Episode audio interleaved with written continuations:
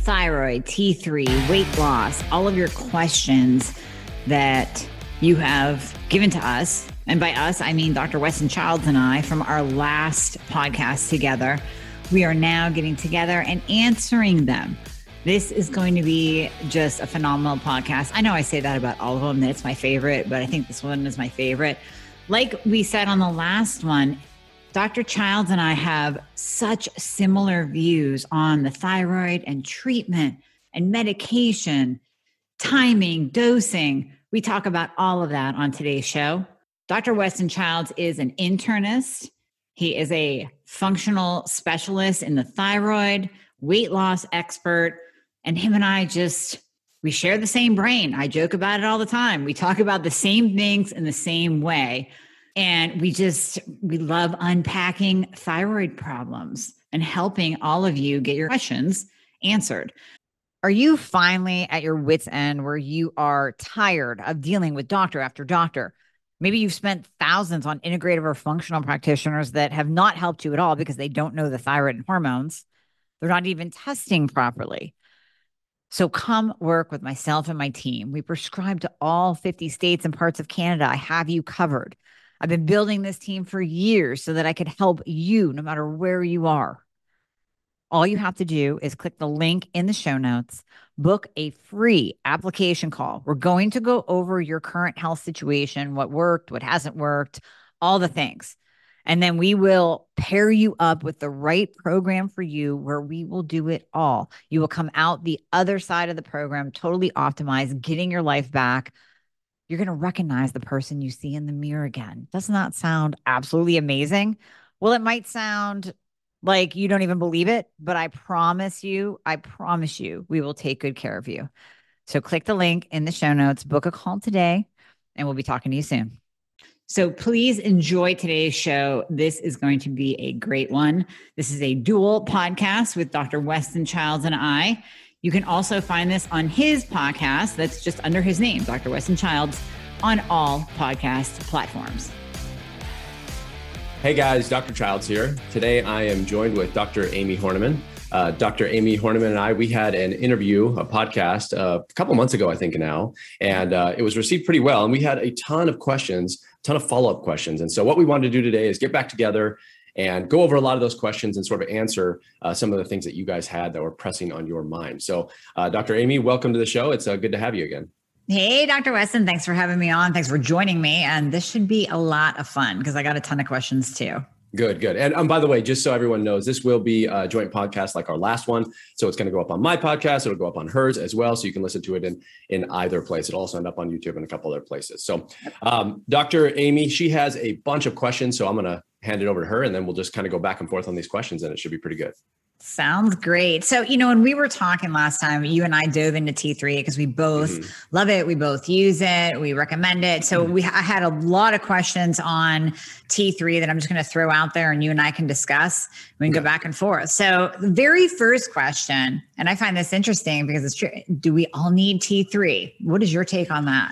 Yeah. So the way that I like to approach these things is I like to like to look at uh, physiology. Okay. And so if you look at the thyroid physiology itself, it kind of says a lot. And then what I do is I kind of work backwards from there. So if I know, for instance, that a, a younger person has X amount of testosterone, X amount of progesterone, estrogen, estrogen, and thyroid hormone, and then I kind of look at that as like the, the prototype of what I would want somebody to have in order to kind of feel optimal. Right. And so when you look at thyroid physiology, the physiology shows that that humans, they produce some amount of T three. Now, when you look at the studies, it's variable. I like to use the twenty percent uh, rule. So the thyroid gland is producing about twenty percent T three and about eighty percent T four. So when you look at it in those terms, my, my response is if you're going to replace lost thyroid hormone because you're hypothyroid, meaning your thyroid is not producing enough thyroid hormone, then you better probably at least approximate what the body would do in that natural state.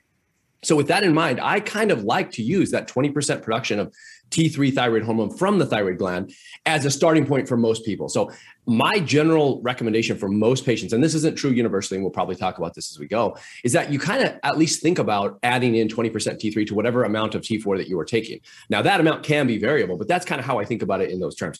Now, we can go even deeper and say, do people require T three? Well, yeah, people do require T three, but they don't have to take T three necessarily to get that T three.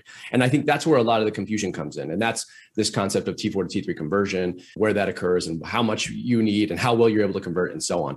But from a philosophical level and a, a physiologic level, yeah, I do think people, obviously they need T three. And I think people benefit from the addition of T three with their T four. So that's kind of where I sit. What do you think?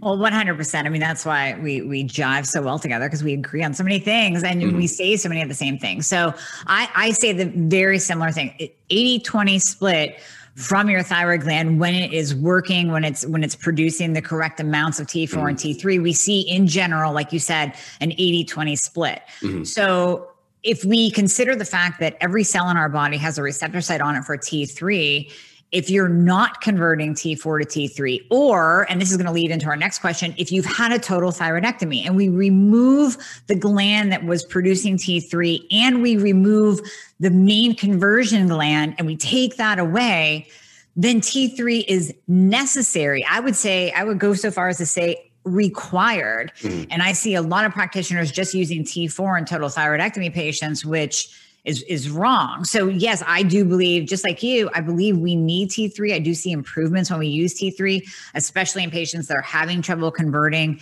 mm-hmm. definitely in patients that have had a total thyroidectomy, radioactive iodine, even partial thyroidectomy, because mm-hmm. you removed part of the thyroid gland. So yeah, yeah, that's where I stand there. I was going to say that leads into the next question of having a total thyroidectomy and okay.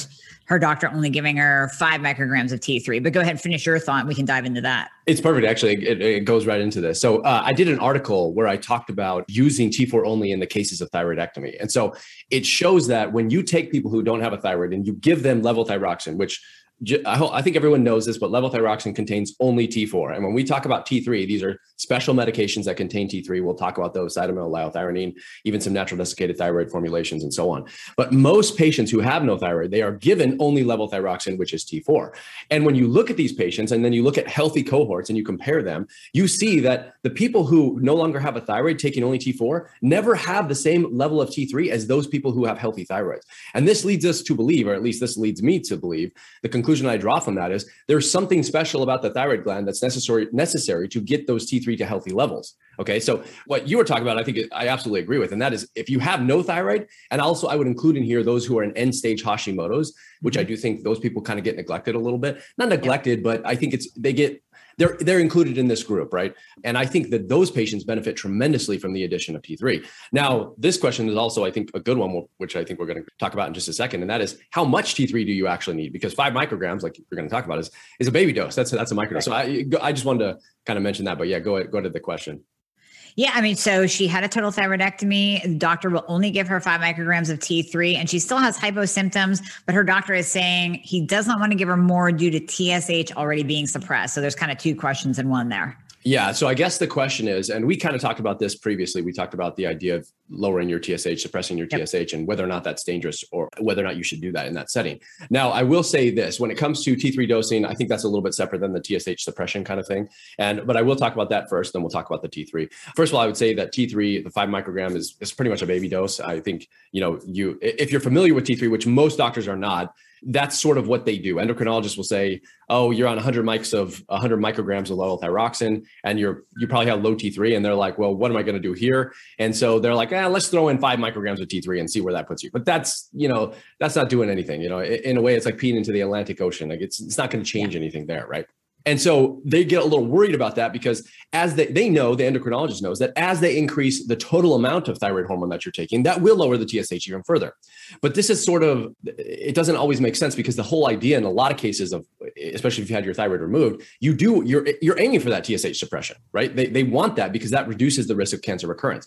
So if on one hand, you're going to say, I'm afraid to give you T three because I don't want to suppress your thyroid. And on the other, at the same time, you're thinking in your head, I need to suppress the thyroid because we don't want to increase the risk of cancer. These things don't really jive with one another, right? You're not making sense. It's a little hypocritical. And so I think that's where you can kind of point to a doctor and say, do you really know what you're talking about? Because this is, doesn't really make sense. Um, physiologically, it's okay to suppress it. So why do you care if it's suppressed with T four or T three, right? That shouldn't matter. And if I do need suppression because I you're, you're worried about the risk of cancer, then how do you, why do you care how I get there, right? Um, and I guess what was she talking about in this question? I, I sort of glossed over that. Was she saying she was not feeling very well at regardless of taking this? Correct. Yep. Still having yeah. hypo symptoms. Still having hyposymptoms. So yeah, that would be very common. And that kind of leads back to what I was saying previously. And that is a baby dose. Um, all right. So if you go back to what we talked about previously with thyroid physiology, the eighty twenty rule, if you're taking one hundred micrograms of T four, you want about twenty micrograms of T three. And that, by the way, um, is sort of just the starting point. You might have people who need thirty, forty, fifty percent of T three compared to their T four, maybe even one hundred percent of T three, right? You, you have this metric of, uh, of uh, T four over here and T three over here, and they can kind of go up and down depending on the individual. I just sort of start here and then figure out what I need to do. And so I would say, yeah, you're, you're, it doesn't really matter even if you have a suppressed T S H, even if you're on T three, if that dose of T three is insufficient.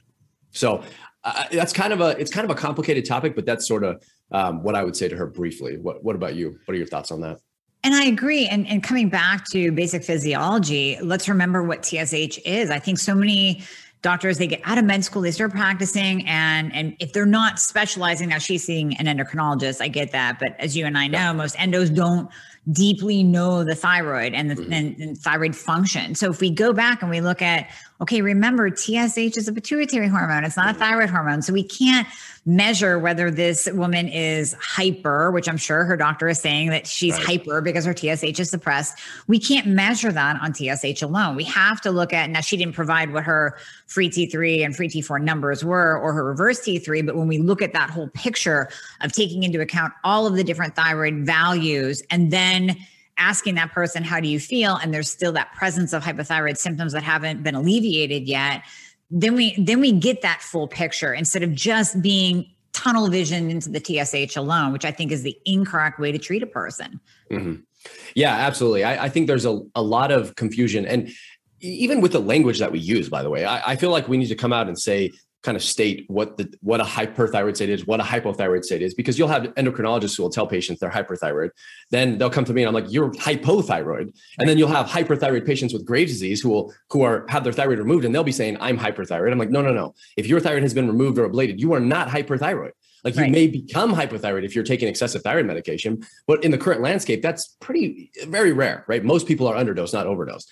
And so the, the language I think in this setting matters. So, and, and what you hear and how you hear it also matters. So in this case, a lot of endocrinologists will be telling patients they're hyperthyroid because their T S H is low. And as you just said, I, I think perfectly that, that often is not the case. In fact, you can have a low or suppressed T S H and still be hypothyroid. And that's probably more common than taking levothyroxine and becoming hyperthyroid.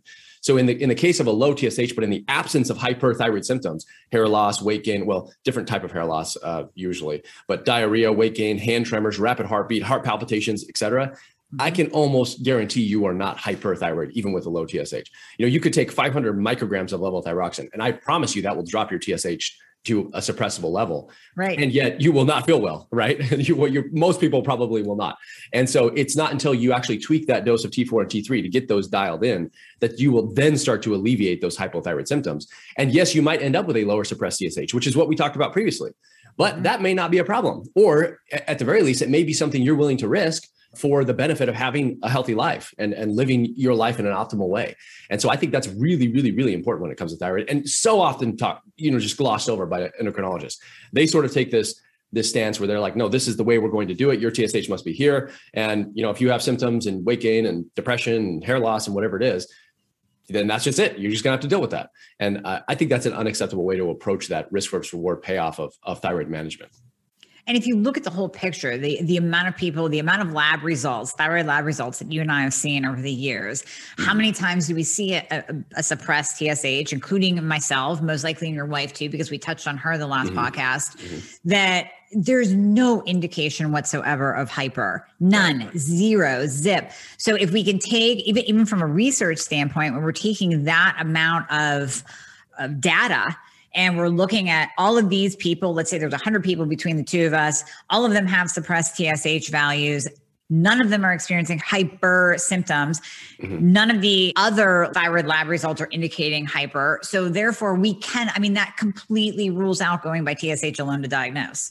I agree completely. And and nowadays when you, there's so many there's wearable technology. My my watch was going crazy. I threw it across the room because it wouldn't shut up. I couldn't turn it off. But th that's a wearable technology, which gives you uh, a measurement of your heart rate. Okay, so if you were actually worried, we have twenty-four seven monitoring of your heart rate, right? If you were worried that you were hyperthyroid, this would be reflected in your heart rate. And if you were sleeping and your heart rate, you know, resting heart rate is sixty-five, seventy, or even, you know, fifty in the hypothyroid case, and it's not ninety, one hundred, one twenty, then there is basically zero chance that you're hyperthyroid. Now, yes, heart rate is not a perfect reflection of thyroid function, but it's a pretty good proxy reflection, um, and it can be used in certain cases.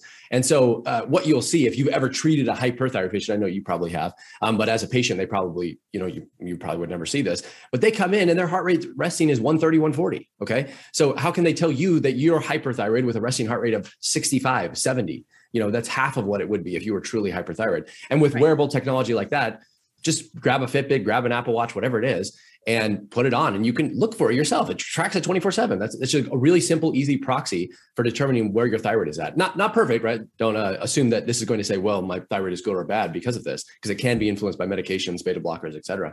Um, but it's a pretty good way to just start there. And then there are other measurements as well, as you really, if you were really worried about, which we talked about last time, echocardiogram and uh, DEXA scanning for the bone density and whatnot. So there are things that you can do as well. Exactly. Exactly. I love that. So moving into timing of T three, which I actually find this interesting too, because personally, so I'm on T three only. We talked about mm-hmm. that last time, and mm-hmm. I dose mine first thing upon waking. So it's usually around like six or six thirty a m Mm-hmm. I take my second dose around two p m I cannot go twelve hours because if I took my second dose of T three at six p m, I already have sleep issues. Mm. That's the last thing I need is for T three to be peaking at ten p m Right. and then screwing up my sleep. Now, I know some, some advocates say you need that twelve hour, you need the same time every day, and it has to be twelve hours apart. So this question is, when spacing T three, what is the ideal time, ideal time to take the next dose? Yeah. And uh, I'm going to probably go against the grain here. This is just based off my own experience. Um, and so, you know, what you'll find, by the way, if, as you're listening to this, is that different practitioners and providers have different, you know, they lean in certain ways, and it's, it's fine. And I think a lot of thyroid patients will get confused and they'll be like, well, he said this and she said that or whatever. And they're like, who's right? I'm like, there's a world in which we can all be right, you know, in whatever yeah. microcosm we live in. And so this is what I would generally do. Um, I actually previously, I'm not, I'm not pro, uh, practicing or providing medication right now, but I had a lot of experience in doing this in the, you know, previous years. Mm-hmm. And um, so I use a lot of T three. I would actually tend to recommend using T three in the evening, um, provided it did not interrupt your sleep. So it sounds like you are probably one of those sensitive people who tend to, I shouldn't even say sensitive, but it just tends to amp you up a little bit, right? Um, right. And so that definitely happens uh, in some percentage of people. I, I think a lot of people can't handle. And the reason my logic sort of behind this was, number one, I want T three, I put priority on T three pretty much in every aspect. And so when it comes to absorption, I like it to be given in the night because I think it allows for unopposed absorption throughout the entire evening and a rise in T three around the time that cortisol would be rising as well. Not exactly, as you said, it's, you know, it's, it's probably peaking truly in the middle of the night, but, but at least it's coming down, you know, and, and when, and cortisol is supposed to be peaking in the morning as well. So my philosophy there was let's, let's not, Let's not put anything in the mix in terms of food or, or other supplements or anything like that, which could interfere with its absorption. We'll maximize absorption and then try and peak it around the same time as cortisol. And then if they were taking another T four, T three combo, which would be usually like N D T or Tirosint, which is what I would prefer to use if, if you are taking T four, that would be taken in the morning. So I would do like a night morning sort of thing. And then from that, that's where kind of, I would kind of start. And then from there, you can determine, okay, are you somebody who has an afternoon slump or a morning slump or a mid, mid-afternoon slump? Do you need to take it two times per day? Do you need to take it three times per day? Do we need to split your T three dose total and take some in the night and some in the morning and vice versa? And so you kind of have to play around with it. And my sort of philosophy was start there and then determine how you can kind of play around with it at that point. And I will say this too, just because I want to, I want to put this out there for those people listening. I've really never found a thyroid patient that couldn't find success It, we're tweaking all of these variables, right? So there, there's so many little levers and knobs that you can pull, that you can twist, that you can turn. And between all these things, different medications, different formulations, sustained release, immediate release, and so on, taking it, you know, three times per day, four times per day, once per day, you have yeah. so many options available to you that you can pretty much always find something that works for every single person. Now, I will hear people that will say, oh, I tried so many different things that didn't work. I'm like, there are hundreds of variations that you can do. And as long as you have somebody that will just keep pounding, you know, uh, that door down and pounding their head against it, they, you will find something that works for you. So that's kind of where I start. It sounds like we are kind of a, somewhat different in that approach, um, but I'd like to hear kind of what you think about that. Well, not totally different. So I, I say the same thing about the variations and combinations and ways to do it. I mean, there's mm-hmm. so many. You can't you can't get stuck in what you first learned when you were first diagnosed, which mm-hmm. was here, take Synthroid, take it in the morning, call it a day, yeah. because there's so much more we can do. There are different medications. There's different timings of the medications. There's different combinations. And like you mentioned earlier, we can even change that ratio of T four to T three. Mm-hmm. If you're taking an N D T and we add T three in, now we've changed that eighty twenty ratio to maybe a sixty forty or a fifty fifty yeah. split. So there's so many different things we can do. Now, that being said, what you what you just said, two comments. Number one, I will try to take my T three right before bed because I've only ever tried it later in the day at that like four, five, six p.m. mark. So it was a twelve hour split. Gotcha. So I will give it a try and I'll let you know how it goes taking okay. it right before bed, because maybe if you take it then it won't interfere with my sleep, because my mm-hmm. trouble is getting to sleep, not staying asleep. Gotcha. So I will give that a try. Now, okay. I did see a study and I'll have to dig it up. I saved it somewhere. Somewhere because it was that interesting. And of course, whenever you're looking at medical literature, research papers, you have to kind of really look at the variables and and what is the actual standard deviation and how much difference did did the results actually make. But there was one study that I found that showed that taking T four right before bed, just like you said, Westin, improved absorption. Mm-hmm. We have that T S H circadian rhythm where T S H rises right before bed. Mm-hmm. And then of course, just better, nothing in your stomach. You right. haven't just, most of us don't eat an hour or so before bed. So you go to bed on an empty stomach, you take your T four right before bed,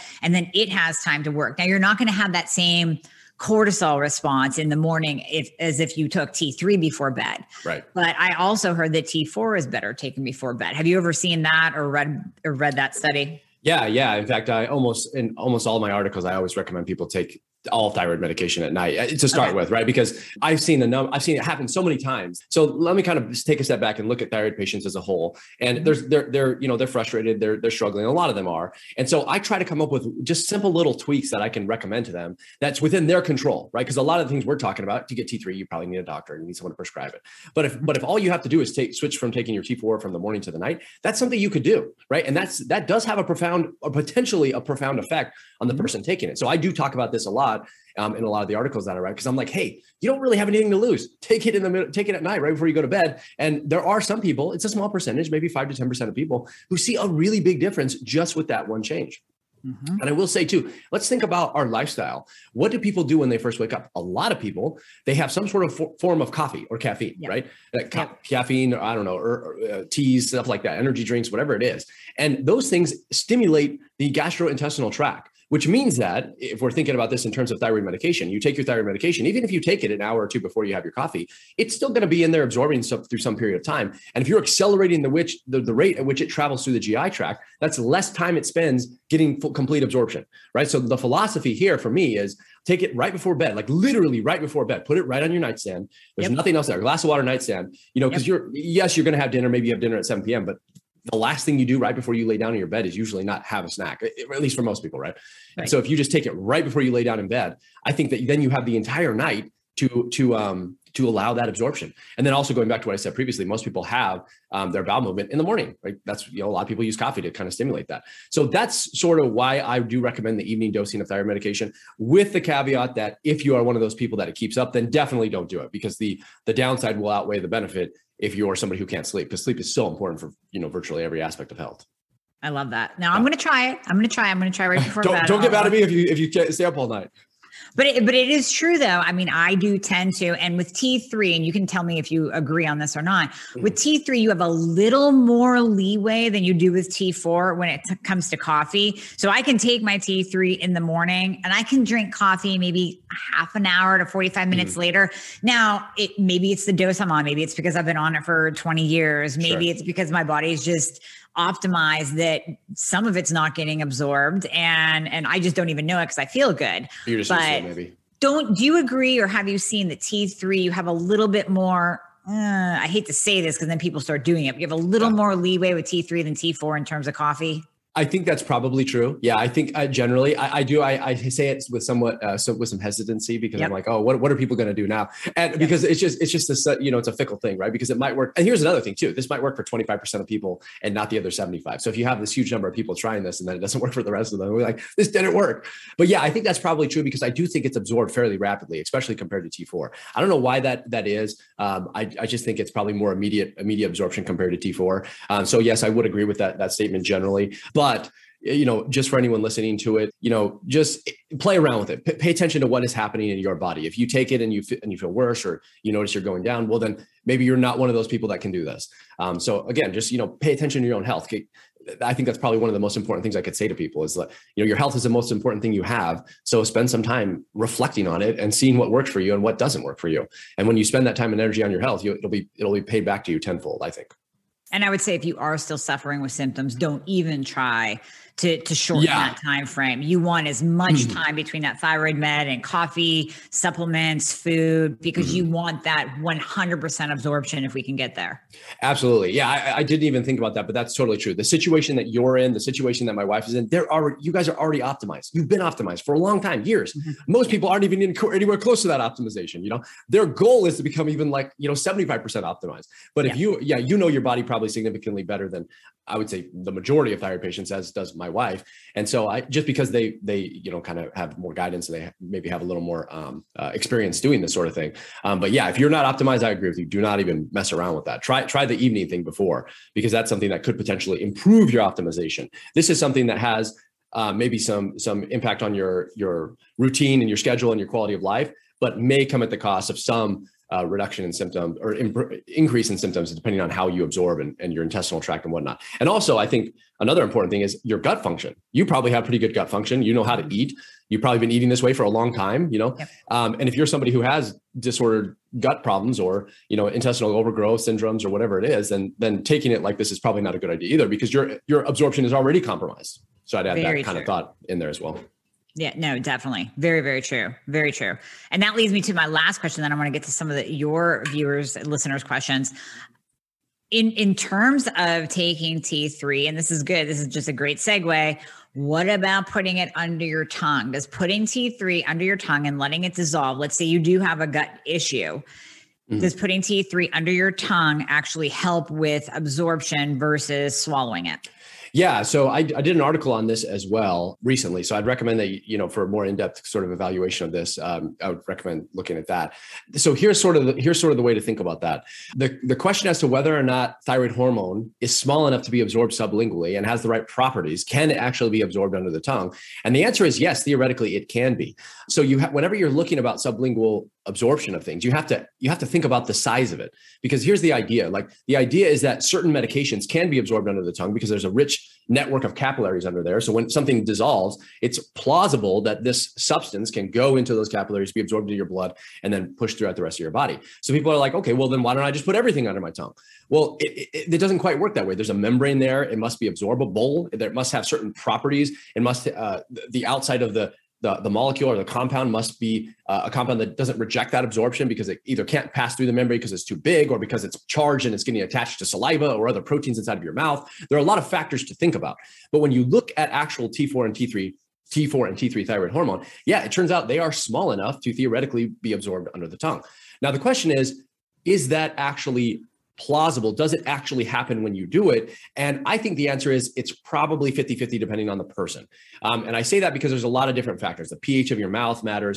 Um, how much, how, how little can you get the compound? So when you, if you look, if you think about the tablet of a T three, um, or if you're, or a capsule, even depending on how you're getting it, but let's just think about it in terms of, of a tablet. If you were to crush that tablet into pieces, into a fine powder, you could put that under there and that would de- that would increase the surface area because you have decreased the total size of this thing, right? You've, you've smashed it out. So you're increasing the chance that it could make it through that membrane. But if you like chewed it up in your mouth and then put it under your tongue, that probably wouldn't work very well. Um, and likewise, if you wanted to get even, even more precise about it, you could do a, a liquid version like a Tirosint or something like that. That actually I believe comes in a gel cap. You could break that up or you could get Tirosint Sol and then you could put that under your tongue because that's already liquid. It's already been mashed up and dissolved into a liquid.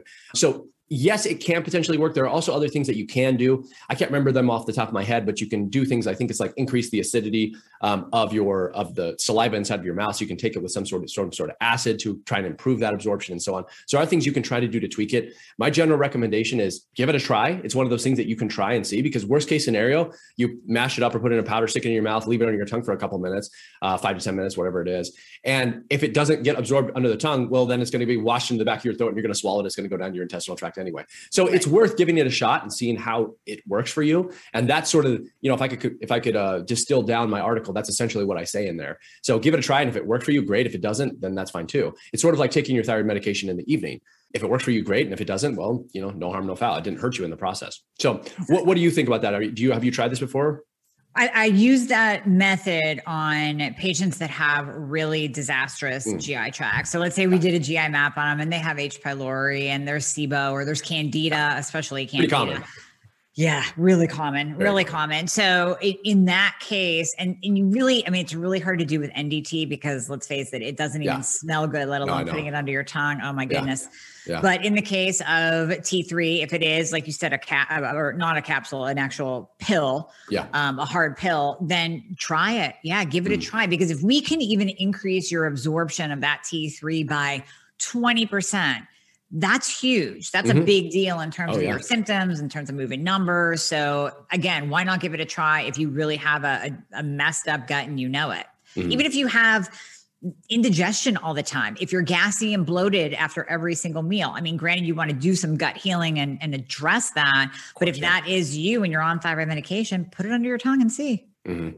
And this just adds one other variable that you can tweak in your regimen, right? So we have the time of day that you take your thyroid medication, whether or not you take it under your tongue, how you are taking it. Are you mashing it up? Are you masticating it with your teeth? Or are you, you know, mortar and, mortar and pestle it, um, you know, put it into a fine powder? And then the, the variations of T four and T three, and then the formulations of T four and T three, you know, so like between all these variables, variables, there are hundreds of different combinations that you can come up with. And I, I promise you, there is some combination in there that will work for, for you, the person listening to this, who is like, well, I've tried this. This and that and this and this. No, I promise, as long as you have somebody who is willing to go with you and guide you through this, you will find something that works for you.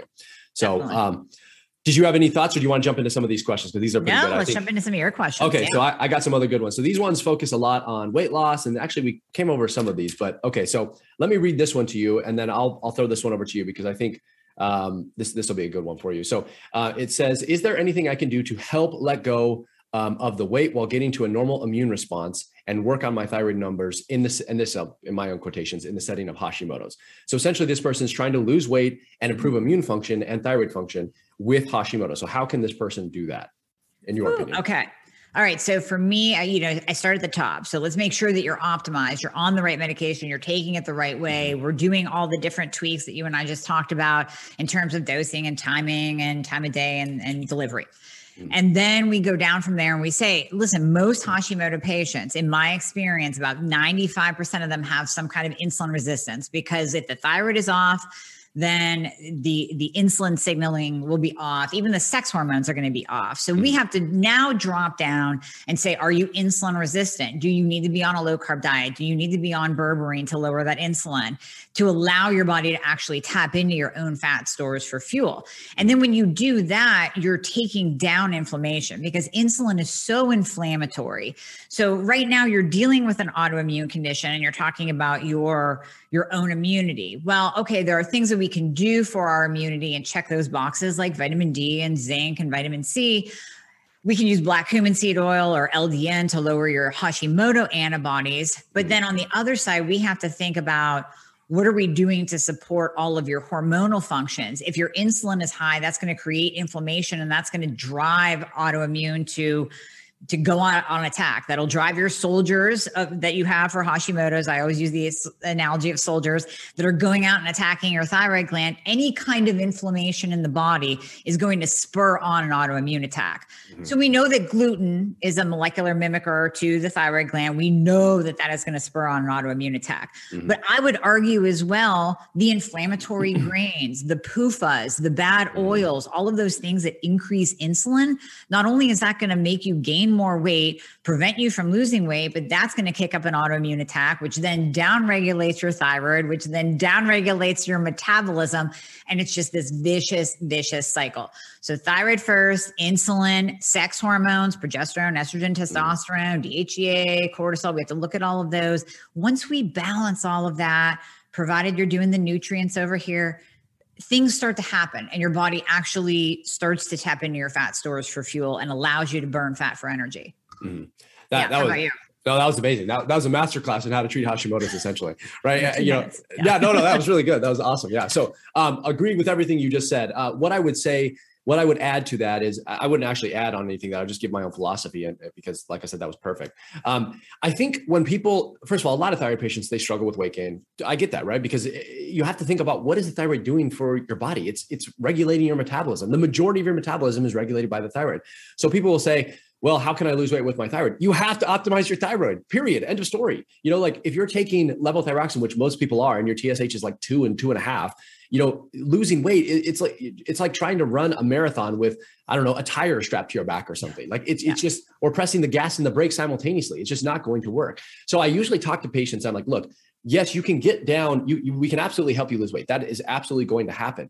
But first we need to optimize your thyroid. And then what I think you, you've mentioned before, and we've kind of talked about this or at least alluded to it in previous uh, um, questions and topics that we talked about is that the, the thyroid regulates a lot of other things downstream. And so what I will usually say is I'm like, look, let's start with the thyroid. If we optimize your medication first and foremost, we put back in the things that the thyroid gland needs, we'll find that a lot of these things will be cleaned up. A lot of them, like you might even see improvement in sex hormones. Your, your menstrual cycle might, might start to regulate itself. You will see at least some improvement in weight. Not, you, it doesn't usually completely reverse itself by fixing the thyroid. You need to do other things, like you said, insulin and so on, leptin resistance and whatnot. But some people do at least see some improvement in their weight, and they'll see these things start to be cleaned up as they they approach or as they fix their thyroid function. And that usually starts with thyroid medication for most people. And there's a lot of people who want to do the natural route, and I have nothing against the natural route. I just think that when it comes to managing thyroid function, you can get the best and most immediate return on your investment by starting thyroid medication first. And then if you want to down later on in six to twelve months, once your weight is normalized, once all these other problems have been cleaned up, we can start to wean you off of thyroid medication, see how that goes. But that's where I always start. And if someone's coming to me, that's, you know, or, or in the past, that's probably what they're looking for. Right. Um, but if you're somebody who wants to go all natural and treat it, try and do it with diet and foods and things like that without touching medication, you, you can, you can do that. It's just going to take a little bit longer. The, the journey is going to be a little more difficult. It's going to have a little more bumps. It's going to be slower. That's fine though, right? It's all philosophical. It's whatever you want to do. So yeah, I, I don't have much to add to what you said, except that, yeah, I would think about it in those terms. Fix the thyroid first, then the weight loss will come. Not because you are fixing the thyroid, because the thyroid is regulating other things like insulin and leptin and your sex hormones and your testosterone and everything else downstream. And yep. those are the things that usually have the biggest impact in thyroid patients on their weight. It's not actually the thyroid. I think it's a cascade. I think it's like the thyroid causes all these problems underneath it. And then these things contribute to the weight, but fixing the thyroid, you could still be overweight, even though the thyroid is fixed because you haven't fixed the thing underneath it. So yep. that's kind of, that's kind of how I look at that. Um, anything to add on that? No, I, I one hundred percent agree. I always yeah. say both and. So we have to do the, the thyroid and change mm-hmm. your diet and fix the insulin and fix the hormones. Because if we fix your thyroid all day long, we can optimize your thyroid and you're still hitting McDonald's. No, you're not going to lose weight. Yeah, it's yeah. not going to work. You're going to be yeah. a ball of inflammation yeah. and your Hashimoto's is going to spur on. So mm-hmm.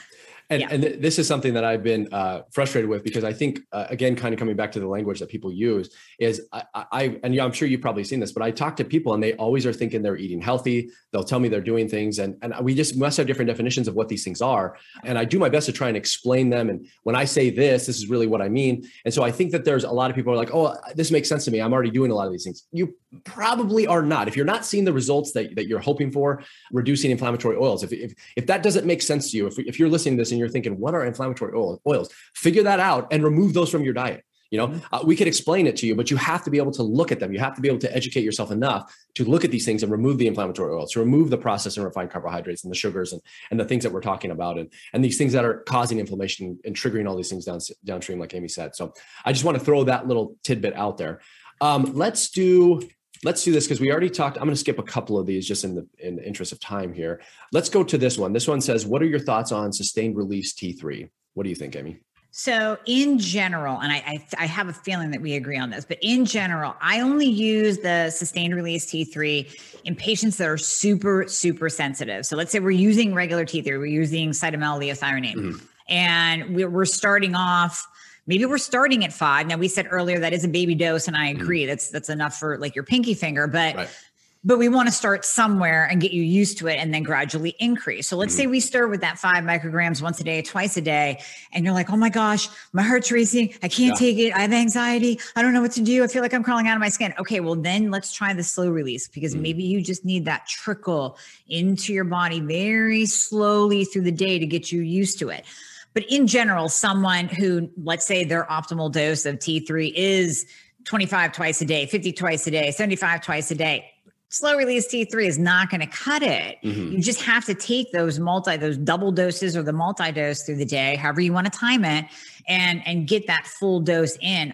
I don't think slow release really cuts it. And I also see issues with different compounding pharmacies. Mm-hmm. Some are good, some are, man, not so good. And I've had compounding pharmacies mess up the dosing in my patient's medication. So unless you have a really good compounding pharmacy that you know you trust, you've been using for a while, you know they're, they're A one M one, and they will compound that slow release perfectly to the right dose for you, fine. But other than that, I'd like to try to avoid it when I can. Mm-hmm. Yeah. I, yeah. It's funny. We agree on like almost everything. Exactly. But yeah, I would say that's exactly how I think about it. Um, I, I, there are people, and I just want to throw this out there because we, people will say, oh, well, what, what's his starting dose? What should I be on? If five micrograms isn't enough, what should I be on? I will tell you, I have seen people on anywhere from doses of as, as small as one half of a microgram all the way up to a hundred plus micrograms of T three, mm-hmm. and, and everywhere in between. So it's yeah. really hard to just say, you know, uh, well, the, uh, the, the dose that you need, five, five isn't working, but it's going to be fifteen. And if I look at your labs and do some sort of, you know, calculation, I can figure out what it is. It does not work that way. I, I wish it did, but it just doesn't. You need to,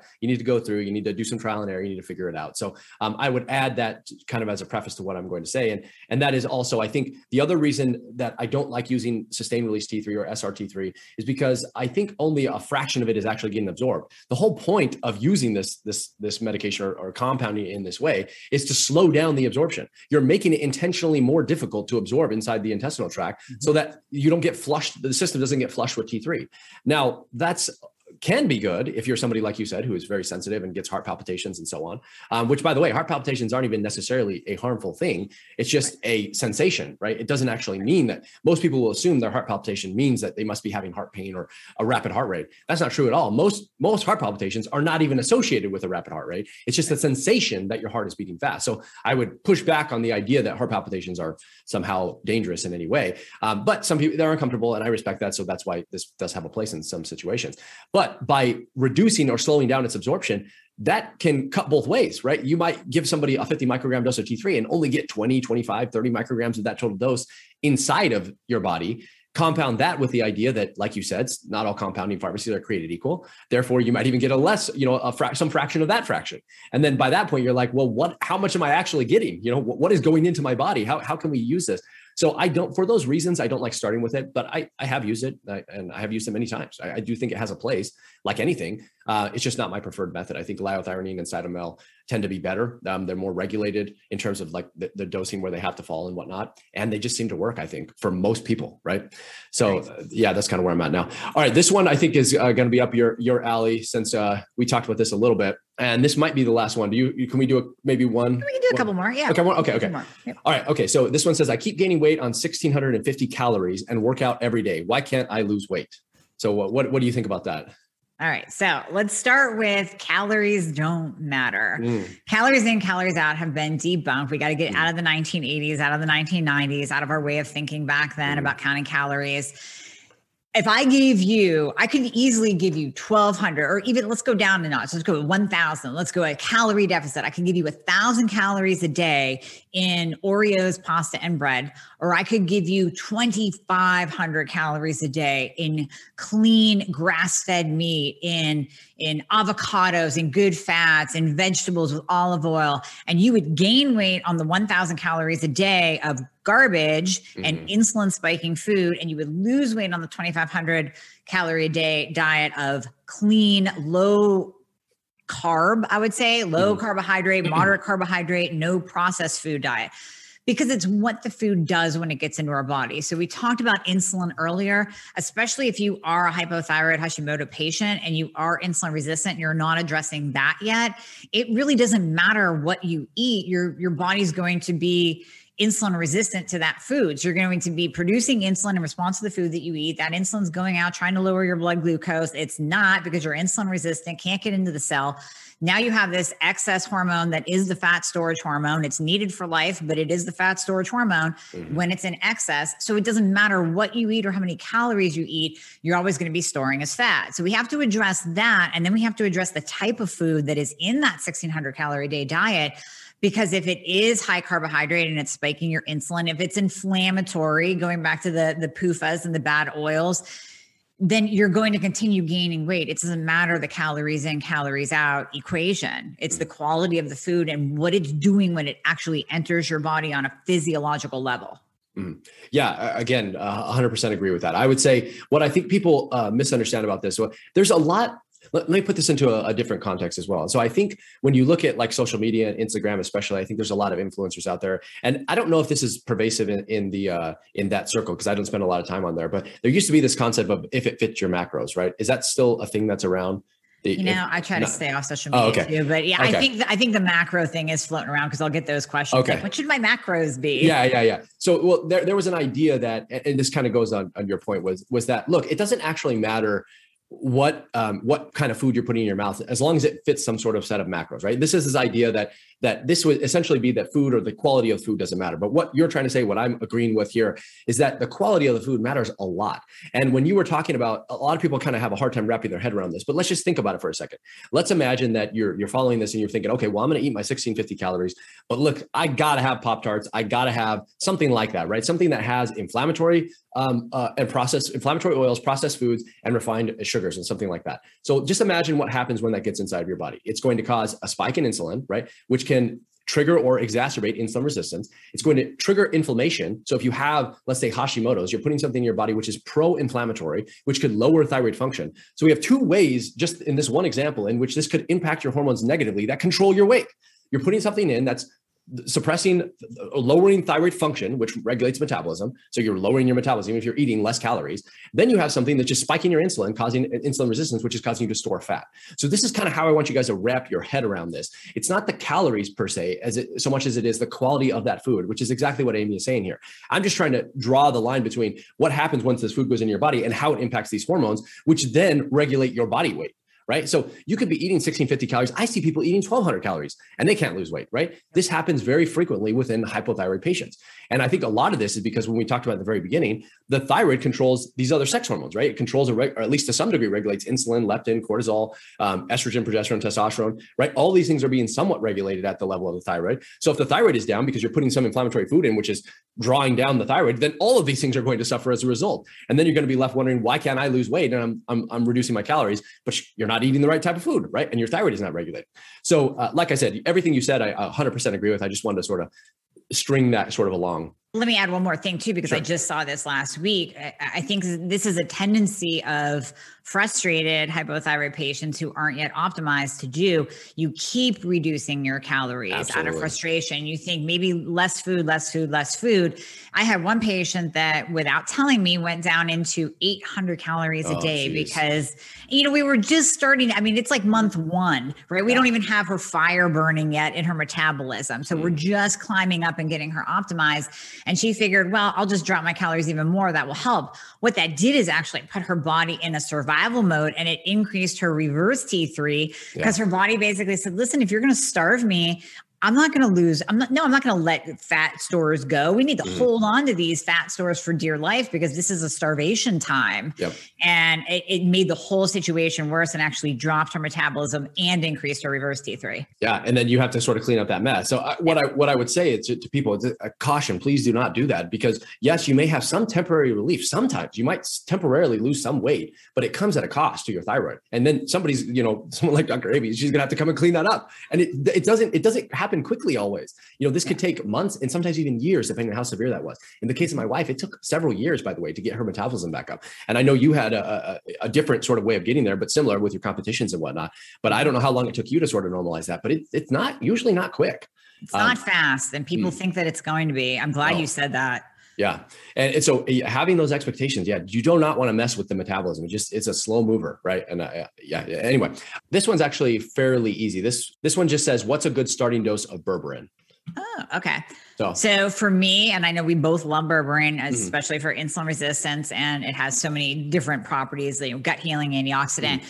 So I like starting off with a minimum of twelve hundred mm-hmm. milligrams per day. So whether you split that up, if your berberine comes in four hundred, take it three times. If it comes in mm-hmm. six hundred, take it two times. But that's where I really like the the starting dose to be. Mm-hmm. Yeah, this, this, yeah, it's pretty straightforward. I would say it depends on what you're taking it with. Um, I'm a huge fan. So if in the case of like, let's say we're using berberine, um, and we're using it for something like insulin resistance and weight loss, I would, I would combine it with other things. So I wouldn't, I generally don't just take one thing by themselves. I say, look, let's take a couple different things that, that work via slightly different mechanisms so that they can, uh, you know, augment one another. Um, because what you do see happen, and the same thing kind of happens with metformin, is you get diminishing returns on higher doses. So from, let's say zero to like a thousand, you know, you might get a ninety percent benefit. And then if you go from a thousand to two thousand, then you get a five percent benefit. Right? That I'm just making these numbers up, but this is the idea of diminishing returns. And so this, this sort of concept occurs with metformin. So my philosophy is, okay, understanding that there are diminishing returns there, I say, look, let's get the maximum amount that we can from the, the some dose. So I think it's about a thousand, twelve hundred. We're, we're right around that same kind of range there. And then what we'll do is let's add something else. Let's have an alpha lipo, alpha lipoic acid. Let's add fish oil. Let's add turmeric, something like this, which can also help treat the insulin resistance and try and get the maximum, minimize or maximize the benefit at this at the lowest possible dose, which one thousand is not a big dose. You know, I, I don't think so. Some people take two thousand, twenty-five hundred. Um, but I think that's kind of how I philosophically approach dosing these things. So use, don't just use one thing, try and complex it with another, because you find your, you might find your body does really well on one and, you know, marginally good on another. They usually don't cause any harm, especially berberine. I don't know that I've ever seen anyone have negative reactions to berberine um, that I can think of, but yeah, that's kind of how I think about that.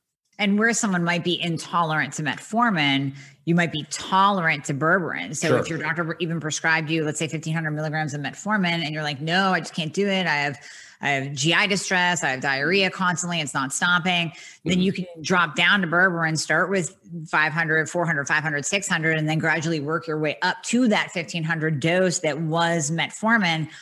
It works very similarly, if not almost the same yeah. as, as metformin, just with different, different properties. And then I guess my question to you would be, do you ever use metformin and berberine together? For sure. Yeah. Yeah, yeah okay. Absolutely. Yeah. I would, I would be, a, I, I'm a big fan of, of what I would call layering therapies.